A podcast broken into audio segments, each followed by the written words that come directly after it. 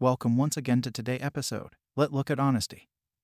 Being honest to yourself is one of the most self-loving things you can do. You should feel proud if someone tells you that you're strange. To be yourself, you must first understand yourself. You know what brings you joy and what your point of view is. Because you know yourself, you make excellent decisions. Perhaps you can ride a horse, play a musical instrument, speak a couple of languages, or draw really well. Perhaps you've been to other nations and experienced diverse cultures, because you are not scared to try anything out of the ordinary.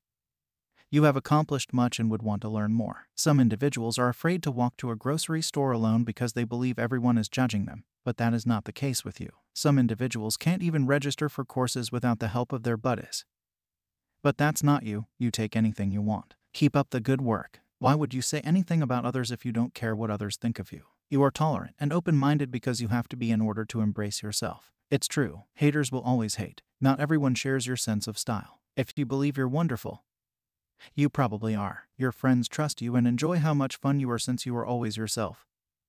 Honest and not shady. Because you will not allow anybody to pull you down, you have control over how you feel. You are one of the most powerful person you know. And you will only feel more mentally strong when you truly embrace who you are and why you are. Don't be afraid of your personality, your quirks, your unique nature. In fact, you need to look at it as your weapon, a tool to make yourself more confident and sure that you really are unlike anyone else.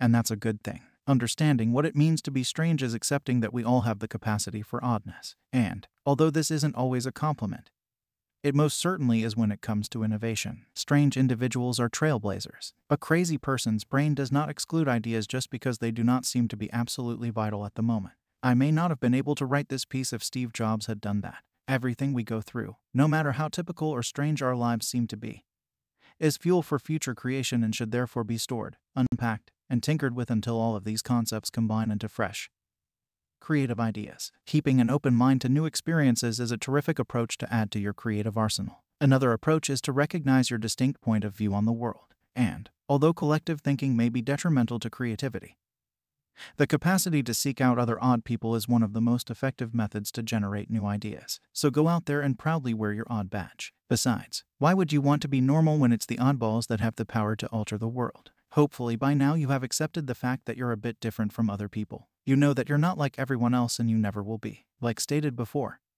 that should be embraced. You should lean into it. However, you should never forget that being your true, authentic, unusual self has a lot of advantages that more normal and traditional people just don't have. These features come in hand at work, at home, and anywhere in the world. These advantages set you up for more success. You just have to be aware of them and ready to use them at your disposal. What are the advantages of being a bit kooky and odd? If you're what some people consider weird, you have probably noticed the following about yourself.